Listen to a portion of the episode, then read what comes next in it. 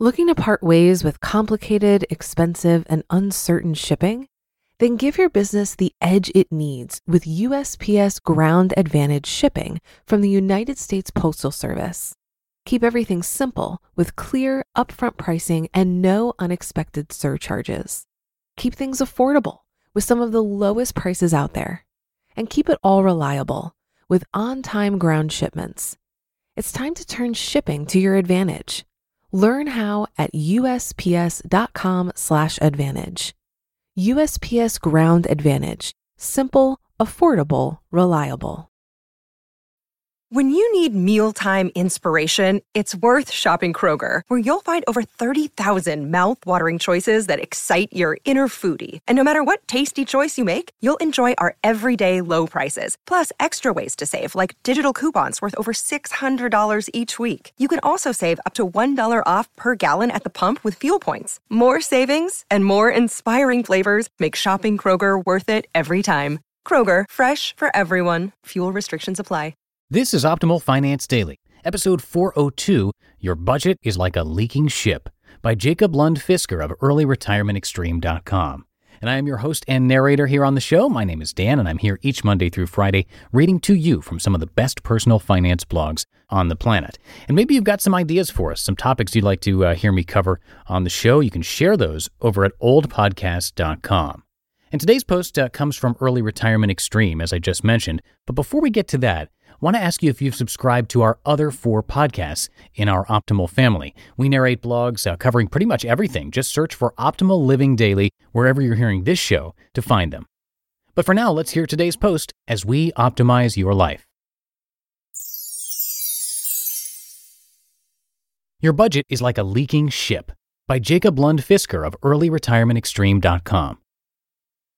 As far as I understand, wooden ships are never completely watertight. Especially older ships develop leaks, and water gets in between the cracks when the boat is straining and working as it moves through the water. This water ends up at the bottom of the ship, under the floorboards of the lower deck, or the only deck, in a place called the bilge. To compensate for this and keep the ship from sinking, or at least the deck from overflowing, bilge pumps must be run on a regular basis to pump this water out. As long as the bilge pump is not overwhelmed, that is having to run all the time, the ship will not sink. The average U S family, also known charmingly as a consumer unit, spends forty-nine thousand six hundred thirty-eight dollars each year. D W and I, since we don't have zero point five children, we are slightly smaller than a unit, spend about a quarter of this amount. So I've never been able to fully appreciate what made up the difference. If we subsisted on a diet of ramen noodles and junk food, if our clothes were falling apart and our teeth were falling out, the difference would be obvious. However, if it weren't for the R V, which costs more to live in here than it would cost to live in a house in many other places of the country, the difference would be subtle indeed, and you would not be able to tell the difference. To understand the average forty-nine thousand six hundred thirty-eight dollars budget, a ship makes an excellent example. There are almost no holes in our ship. Consequently, I don't have to spend a lot of time working the pumps. Conversely, the average consumer unit ship seems to be full of cracks, and thus they need to be very productive at the pumps to keep themselves afloat. This is also known as struggling when things go badly, and having a career when things go well. It is interesting to look at the cracks. For instance, one thousand seven hundred ninety-seven dollars are spent on household furnishings each year. Wow!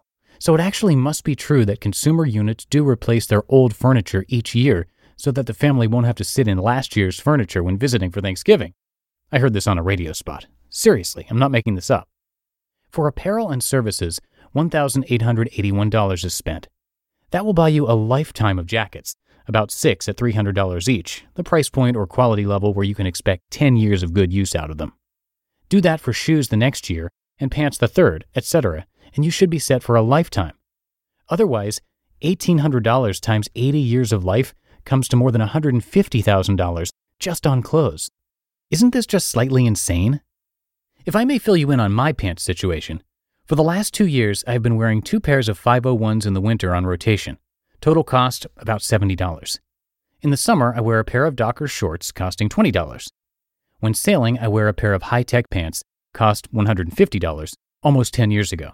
I get underwear on sale, usually five dollars for a fifteen dollars pair. At least I can finally see that eating out is really a national pastime. It has its very own budget category. two thousand six hundred eighty-eight dollars a year or a lifetime cost of more than two hundred thousand dollars simply to have other people prepare your food. If the average income is, let's say, forty thousand dollars after taxes, would you really want to work five years of your life just so you can eat a meal you didn't make yourself a couple times a week for the rest of your life? I don't know about you, but I can cook and eat a meal much faster than I can get to a restaurant, wait for the waiter, wait for the cook, eat, wait to pay, and then get home again. Transportation is also up there, almost the equivalent of having run the ship aground. At eight thousand seven hundred fifty-eight dollars per year, or a lifetime cost of nearly half a million, the cost of not living in the right place next to where one actually wants to be is very high. The biggest problem is probably the sheer size of the ship. In general, the bigger they are, the more work they require. Size puts a natural limit on maintenance, insurance, cost, as well as the amount of junk one can stuff in there. The average consumer unit spends sixteen thousand nine hundred twenty dollars on housing each year. And so now I am really and perhaps finally beginning to understand why retirement goals of one million dollars or two million dollars are so common to replace forty thousand dollars or eighty thousand dollars in income, respectively. It is simply needed to compensate for the money that's leaking everywhere. Housekeeping supplies at six hundred thirty-nine dollars? I bet that includes the famous eight hundred dollars toilet seat. The reason the difference has escaped me is that when I have visited other people's homes, I've never really been able to spot why they were seemingly spending four times as much as we are. But it must be the leaks in the wallet, so to speak. The closets must be full and purged regularly. I must have not noticed how large pieces of furniture were replaced every year, how they spent several hours each week just driving around in multiple cars, that the reason that it was so warm eighty degrees Fahrenheit in the winter, or so cold, sixty-five degrees Fahrenheit in the summer, was that the H V A C was running at full blast, making it necessary to bring a sweater in the summer and shorts in the winter. Every activity must be bleeding money. Perhaps this explains the common misconception that spending less means not really living, or living deprived, or having a lower standard. Most of the waste is, however, on leaks and quantity, not quality. From a quality perspective, not caring about leaks and simply running the pumps is not living well. How can anyone enjoy the journey when having to deal with the problem of running the bilge pump all the time? Why not take care of the leaks? You just listened to the post titled, Your Budget is Like a Leaking Ship, by Jacob Lund Fisker of early retirement extreme dot com. Looking to part ways with complicated, expensive, and uncertain shipping? Then give your business the edge it needs with U S P S Ground Advantage shipping from the United States Postal Service. Keep everything simple with clear, upfront pricing and no unexpected surcharges. Keep things affordable with some of the lowest prices out there. And keep it all reliable with on-time ground shipments. It's time to turn shipping to your advantage. Learn how at U S P S dot com slash advantage. U S P S Ground Advantage. Simple, affordable, reliable. If you've been using Mint to manage your finances, I've got some bad news. Mint is shutting down. But now for the good news. There's a better alternative. Our sponsor, Monarch Money. Mint users are turning to Monarch Money and loving it. Maybe you're saving for a down payment, a wedding, a dream vacation, your kids' college. I found that Monarch makes it so easy to help you reach your financial goals, whatever they are. I definitely wouldn't be able to allocate my finances or plan as clearly without help from Monarch. In fact, Monarch is the top-rated all-in-one personal finance app. It gives you a comprehensive view of all of your accounts, investments, transactions, and more. Create custom budgets, set goals, and collaborate with your partner. And now get an extended thirty-day free trial when you go to monarch money dot com slash O F D.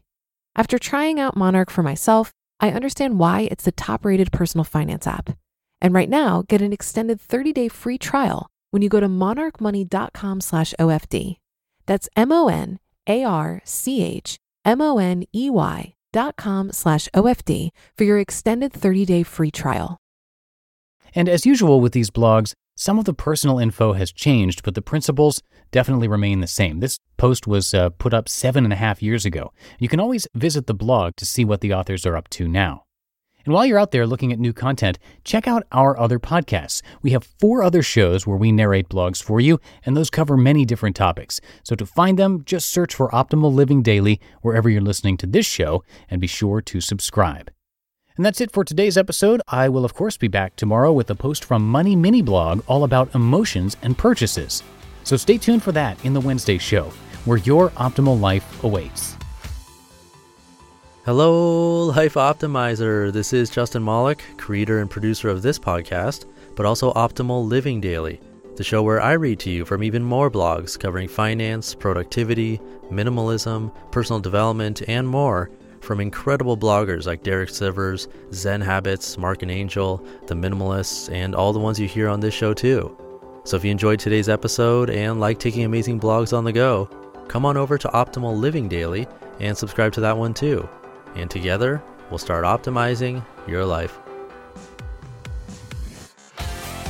You've been listening to Optimal Finance Daily. Be sure to hit the subscribe button to stay up to date on each new episode and head to old podcast dot com. That's O L D podcast dot com for a free gift as well as more actionable tips and resources to help you maximize your potential. Thanks for joining us, and remember, your optimal life awaits.